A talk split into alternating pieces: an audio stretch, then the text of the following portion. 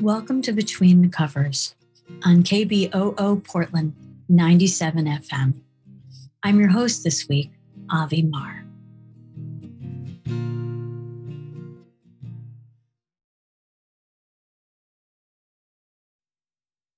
Jena Friedman is an Oscar nominated writer, director, and comedian. She's the host of the comedic true crime series Indefensible on AMC Plus and the creator of Soft Focus on Adult Swim. Friedman has been published in The New Yorker and has appeared on such programs as The Late Show with Stephen Colbert, Conan on TBS, and The Nightly Show with Larry Wilmore, and in the Sundance hit movie Palm Springs. Behind the scenes, she has field produced for The Daily Show with Jon Stewart and has written for Late Show with David Letterman, The Conners on ABC, and Borat subsequent movie film.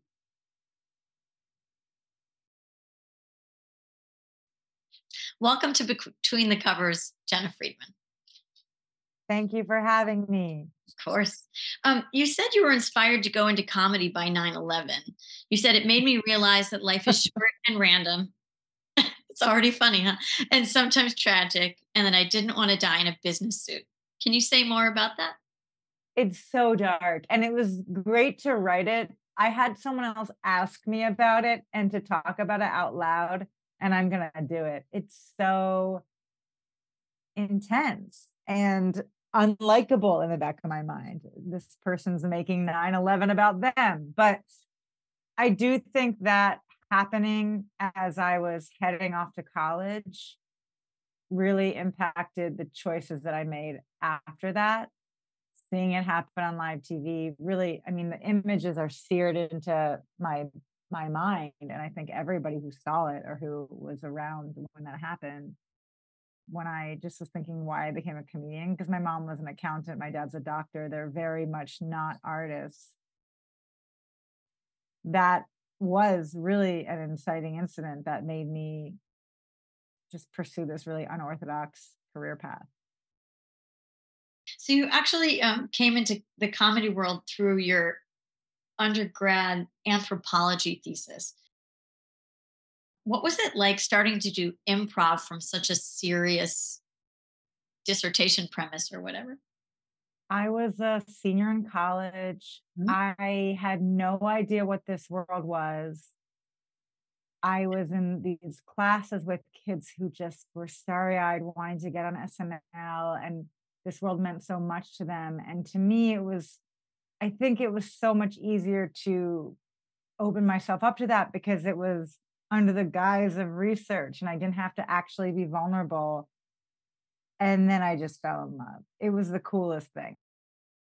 When I started doing it, it really wasn't in the zeitgeist yet. I had no idea what it was. And I stumbled upon this world where you were your own writer, performer, and director at the same time making something out of nothing with a bunch of other like-minded people and it just it was like playing make believe as an adult. It was so freeing and cool and i came from this regimented liberal arts college where i studied anthropology. I was fighting to not go into you know finance or, or consulting like everybody i went to school with. I was really and then when i found this it just kind of confirmed everything i ever thought i wanted to do and it was so exciting to be part of that even just as a fly on the wall with no aspirations other than kind of being in the moment and in the classes and learning about this weird subculture i had no idea existed. Looking back on it do you think there's something you know about yourself that made it so appealing and freeing to you in particular especially given that you entered it with such low stakes right? You were there as an observer. I always wanted to to be a quote unquote artist. I always had an artistic streak, but it just wasn't really ever nurtured. Yeah. And so it was the first time in my life that I was really able to nurture this kind of thing that I had suppressed. And um, the, that particular place and time, 2003 Chicago Improv Olympic, was really magical. It was really, really cool. Mm-hmm. And um, yeah, so what happened when you wrote your thesis though got a little different? I wrote the paper. I had an advisor, Micaela di Leonardo. She's a feminist Marxist, brilliant. she was encouraging me it's not just about women in comedy it's about race class gender the political economy around this world that you're in. Write about that. You're an intern. You're getting sexually harassed. Write about that and i was nervous too and i didn't even write about the real harassment that i faced i wrote about i wrote this one very harmless anecdote and uh, charna halpern who was the head of improv olympic read my paper because a blogger asked if I if I could give her permission to put it on her site. I naively did, not thinking anyone would read it or care. And the whole improv scene read it. And uh, I got kicked off my team at Improv Olympic and kind of blacklisted from the community. And it was really, really, it felt like the worst breakup I had ever had. And uh, that's how I got in stand up. such serious beginnings to all the funnest things oh, I mean, comedy's not. Comedians are not like funny. I mean, we're I, I we're funny on stage maybe, but the career is not like a funny career. I mean, it's interesting and fascinating. And I've never laughed harder than I've laughed. There are moments when I did my adult swim show, when I worked on Borat, when I was doing improv, where I when I was at the Daily Show, I remember I had physical pain from laughing so hard during one of the segments that we shot. Like you don't get that in other jobs, but but as a whole, over 15 years looking back on it, it's not, it's hard. But that also prepares you, I think, getting that kind of nothing was as hard as some of the stuff that I had to endure back then. And so it just prepares you. Yeah, it gives you a tougher skin yeah and i guess you know if it if it was so hard for me to take i would have just stopped doing it mm-hmm. so i would have you know been in like an advertising job right now if if i could take it but nothing i have it, it only it just it it got and it just keeps getting easier in certain ways mm-hmm. yeah and i hope it will continue to but the, the hardest part was being really an unknown female comedian with no credits to my name in the time before the internet, mm-hmm. trying to work in this like unregulated environment with no barriers to entry. Mm-hmm. I talk about it in the book, but one of the first people that really supported me in a lot of female comics was a guy who was an actual registered sex offender in Chicago. he ran the new talent shows, good gig for him. But he was his sexual offense, I talk about in the book too, was it wasn't, you know, it, it was a gropey thing more than it was like an actual, you know, assault assault. But I, he wasn't, you know, none of us were ever alone with him. And but that was it's so crazy to talk about. I Beth Stelling and Cameron Esposito came up with me and I talked to them both about this guy. And he gave us all our first starts because when you're a young stand-up, all you need at first is stage time to get better. And the person who actually gave us stage time was this guy and the other guys who maybe weren't sex offenders weren't giving us stage time so it was really weird yeah there's plenty of irony in your story there's no there's no lack of it how do you look back on it now after well and i write about this but a decade after i wrote that paper jezebel and a bunch of other places wrote about sexual harassment at Improv Olympic that went unaddressed. Mm-hmm. And Charna had said that no one had ever brought up uh, a female, either performer or intern, was harassed or something. And Charna offered to compensate her in free classes. And then she took to the internet and exposed what happened. And everybody else came forward with their stories. This is before me too. And I remember reading that and feeling vindicated, but also frustrated because I had I had brought up the same issues in 2005 and they went ignored.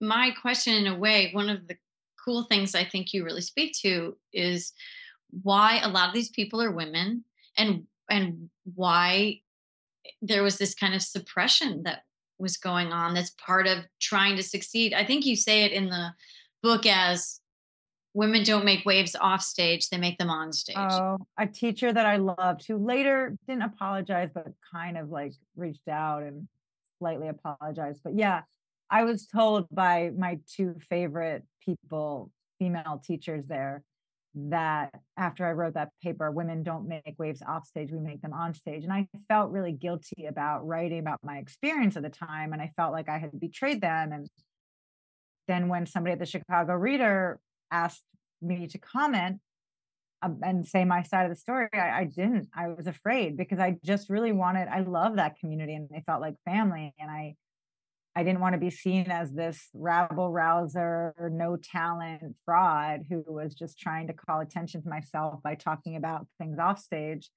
When the reality was, there were so many brilliant women working on those stages who just made my enriched my life in so many ways just watching them perform and seeing that I could do this and seeing a version of myself like someone I wanted to be when I grew up you know just so I really felt like I had betrayed people that um, had let me in and uh, encouraged me. Well, I guess that's why uh, that's part of my interest in the question is the sort of like it's like the truth telling member of the alcoholic family gets all the dirt, you know? Okay. Yeah.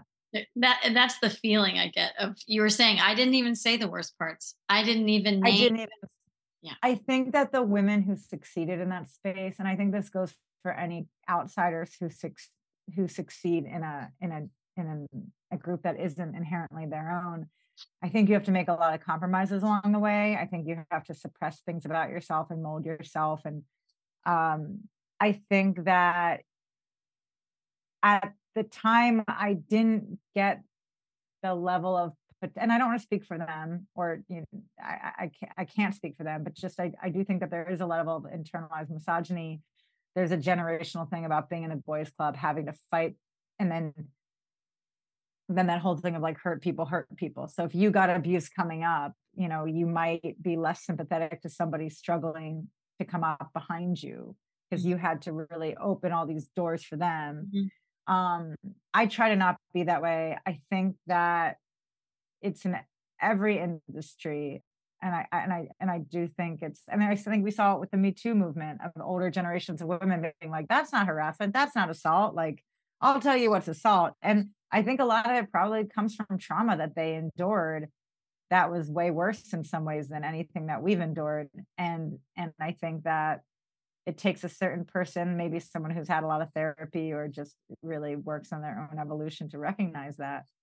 Um, but in my case, with the women who were a decade or so older than me, yeah, I was blindsided. I thought I didn't think that I would be threatening their status or offending them by reporting what I what I experienced, but that that seemed to have been the case.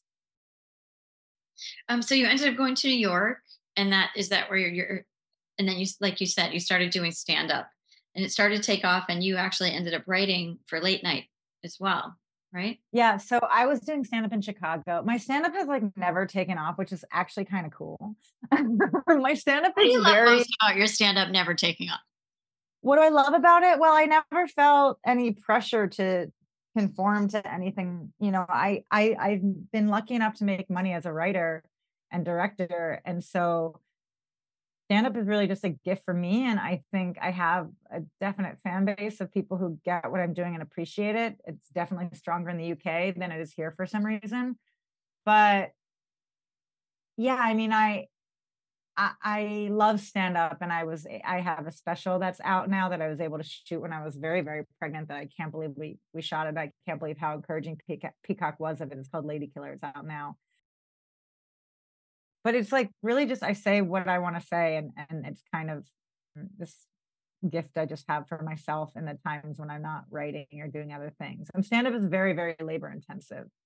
But um and I could go on about the economics of stand up. I mean, more than any other form of comedy, stand up is kind of a pyramid scheme. You get all the money at the top when you're famous and then there's like no money at the bottom and you have to work for 15 years for the most part doing a lot of unpaid gigs or getting paid in beer beers to even break through. And so, and not, it's not what it used to be. I think it used to be that there were so few people doing it that Roseanne Barr, for example, does a five minute set on late night and then gets a television show. It just doesn't happen like that anymore. And it is the seediest people do stand up. so stand up has historically been crazy for me. If you're just joining us, this is KBOO Portland 90.7 FM. Our guest today on Between the Covers is Jena Friedman, comedian, writer, and director. But it seemed like from part of when from from reading the book, partly one thing that stood out about you in particular is several things you couldn't talk about were STDs or abortion. And one thing I love about um, how you evolved in your comedy is from there you actually turned toward sticking with topics that were being avoided all around. And it's one of the things I love about your work. What keeps you inspired to avoid that kind of likability trap of, you know, staying within safe topics? Because even then, you kept in that direction, it seems.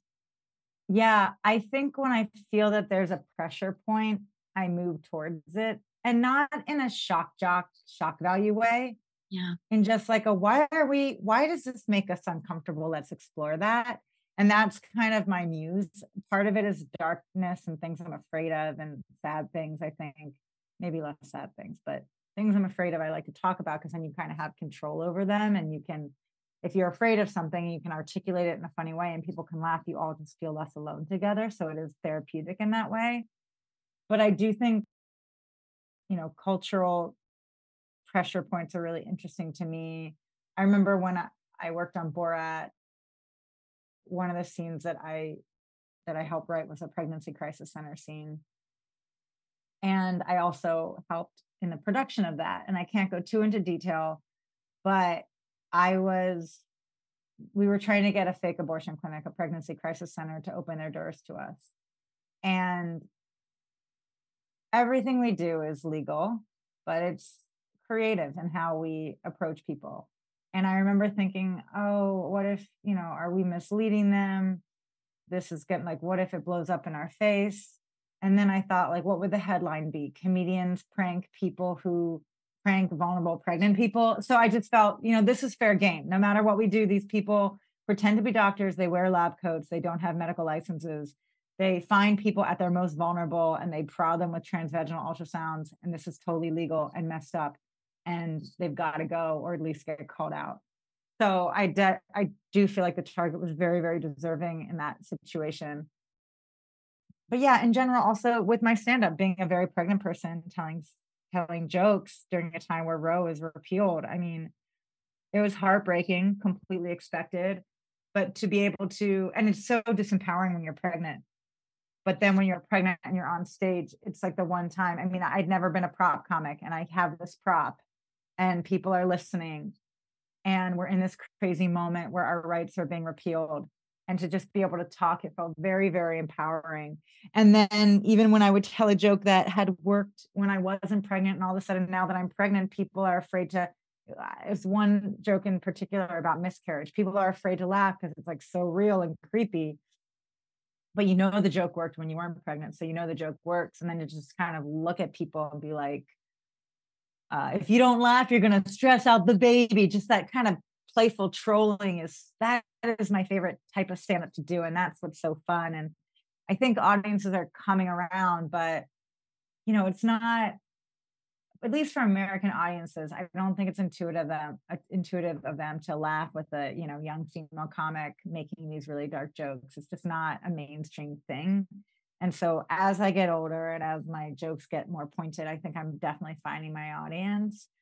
But yeah, that's why that was a comment about my stand up kind of just being for me because I never ended up on Last Comic Standing. I never really had success like touring at Zanies around the country. I definitely performed at those clubs a lot, especially when I was starting out in the Midwest. But people, a lot of people just go to comedy clubs, particularly in America, on a date to drink, to have fun, to forget about things. They're not going there to, they're not there for a lecture or to think. yeah. I guess that's maybe why I, I love your work so much because it's got that kind of uncomfortable, dark hilarity that makes me a giant fan. Another chapter I loved was when you interviewed male comics and asked them the questions that people that interviewers asked you or other female comics Thank you. I realize as I'm doing press for the book that I might have given people interviewing me a little bit of a complex or hang on like oh is she gonna make fun of me? And that was never my intent. I i'm also i'm never offended by a dumb question. I just found it really funny to ask guys those questions but they never they don't offend me by any means. Uh, but i, do, yeah, I do think i do think that that was a really beautiful way to point out what's it what it's like to be on the receiving end i mean listening to people like Jon Stewart and patton oswalt talk about how it feels to be asked that and how awful it feels. And for them to say, no one ever asks me anything like this, I thought was one of the most powerful pieces you do. I, I loved that section. It was really fun. I I have them all recorded on my laptop, but I wish I was able to shoot video of them. It just wasn't possible production wise. But the moments where there's this one moment where um and the this question some of the, the worst questions in there i mean they're all real but i cited them in the book because they're almost unbelievable and there was this one moment where jon was talking to me and then i just segue but back to louis and that was a segue that i got when i talked to isaac chotiner at, at the new yorker and i bring up isaac because uh, the New Yorker is so credible. When they reached out to me to talk about Louis, I never would have done it, but it was at the same time I was promoting Soft Focus, and I thought maybe the New Yorker has an interesting highbrow approach to this. And I do think the interview was ultimately good, and I do appreciate Isaac for talking to me. But it was so funny the way he kept trying to steer the conversation back to Louis, so that when I did that with Jon, he just like gutturally laughed out loud. and there are these little moments in the interview that I tried to capture in print and I hope I did, but it was so oh, much, it was so enjoyable to, to actually talk to them and the nuances of, I, I remember talking to Bob Odenkirk and I was so nervous because he was the per- first person I was asking these questions to. And they were real questions that I got. But when you talk to somebody who's only ever been cool and encouraging to you and you're like, do you write your own material? that was the like, one, that was the one for me. That was the one that I was just like, yeah. Had a big reaction. Let's just do that. Can you name some of the questions you found most revealing the way the male comics answered them? Do you have help was really funny because Fred Armisen was like, um, um, what do you mean? I have a gardener. no, you just assume the wife is going to do all of this unpaid emotional and physical labor. And as a new mom, it's like I, have always known that it's it's particularly tough mm-hmm. for moms. But I don't think I realized that until your child is in preschool. Uh, if you put them in daycare, that's one thing. But even when you put them in daycare, they're up all night. I mean, it is, it's not even a full time job because you can clock out of a full time job. It's so much more than that. And unless you have a full time nanny and a husband who's supportive, both of those things, you're screwed. It's mm-hmm. just impossible. Mm-hmm. And so the fact that our society has no social safety nets, let alone mandatory paid leave for new moms, it's just, I just don't, it just sets us all up to fail. Well, and, and another dimension of it is, I think that that chapter was really nice at sort of bringing in the preoccupation with you as mother or, or any woman who's going to be on stage according to her reproductive status that they can just ask you anything like that was right. the other thing about do you talk about anything other than fatherhood was one of my favorites. Oh, right. Well, I I wasn't even pregnant when I I know finished the first draft of the book. I got I, I got pregnant right after I think I finished the first draft of the book. My body just like relaxed. And I was like, okay. But yeah, I wasn't, you know, the book, I finished the book about a little over a year, more than a year ago at this point. Just like with production timelines, it's coming out now there's also this funny, sad anecdote of I asked Norm Macdonald, who I worked with on Roseanne, I asked him to be part of the questions and he got back to me really cool, really quickly and was like really encouraging. He's like, yeah, give me like, he's like, I'm, I'm busy right now, but like follow up in a couple weeks. And then he died. So he knew poor Norm, but it was really funny that he totally knew he was going to die. And like, it was the nicest blow off ever. you got ghosted and then, oh, I got literally ghosted. Yeah. Well, well, one of the, I mean, another question I had about this sort of topic was I loved the the Louis part of the conversation. And so even when I was writing this question, I was like, I have to apologize as I'm asking it. But the question being, why do you think women are women comics who are there to talk about their own work end up being asked to sort of forgive, apologize for, explain, comment on? It still seems like let's all talk about the dude. Continues. And everybody's also fixated on this one dude. He is not the problem there are so many other dudes who either haven't been called out or who have done far worse. It was just like the focus just ended up this outsized focus on him and how we all felt about him and and and how like we need to police him when it's like that's not the issue. The issue is like the entire system and how it's you know set up to protect abusers at the mm. expense of people who are victims of their abuse we got into such light banter. Um, I thought maybe uh, we could go out on um, one of your sex columnist uh, highlights. Would you be willing to read some? Sure. So there was a period of time, and I'll I'll uh, I'll read the intro as well. Okay. So this is from the chapter "Sex Pays." Okay. When I was starting out in comedy, footnote. Okay, fine. I was eight years in, but I just left the Daily Show and money was tight. I took on all sorts of odd jobs to pay the rent. One of those jobs was as a sex columnist for a men's fitness magazine. What qualified me for the job? Absolutely nothing. Why did I do it? Because it paid. This was my first experience attempting to inform and lightly troll men at the same time, and it was actually pretty fun. If you're a man and you bought this book because you stumbled upon my Adult Swim show in between reruns of Rick and Morty, this chapter is for you. Question I've been seeing the same girl on the bus each morning and we make eye contact. And once we actually smiled at each other, but that's as far as it's gone. I've even started to stay on her bus, the local, and not switch to the express. So I'll run into her. I want to talk to her, but how should I go about it? I don't want to come off as, I don't want to come off like a stalker. Okay, answer. Are you a stalker? If so, I'd say just keep doing what you're doing. If not, please continue reading.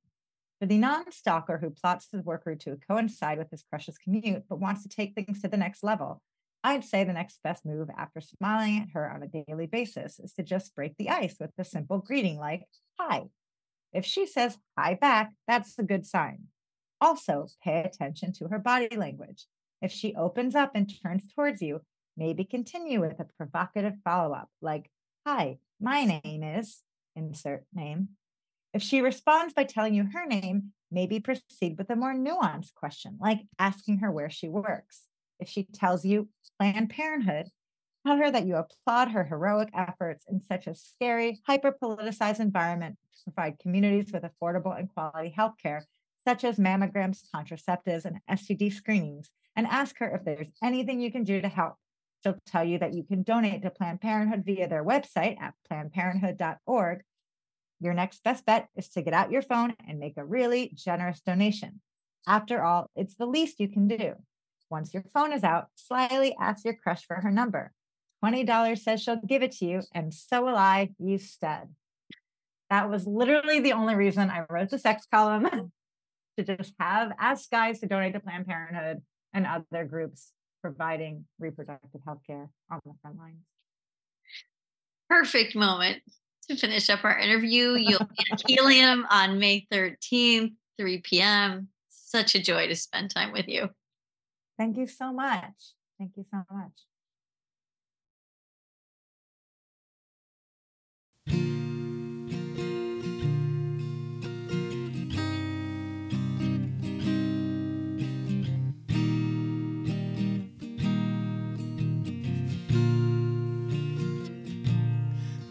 It's the wind blowing in the rain. That's our show for today.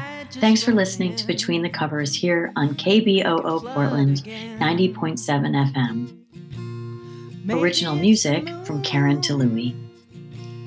Hiding in the clouds, I don't know why. I hear you crying out loud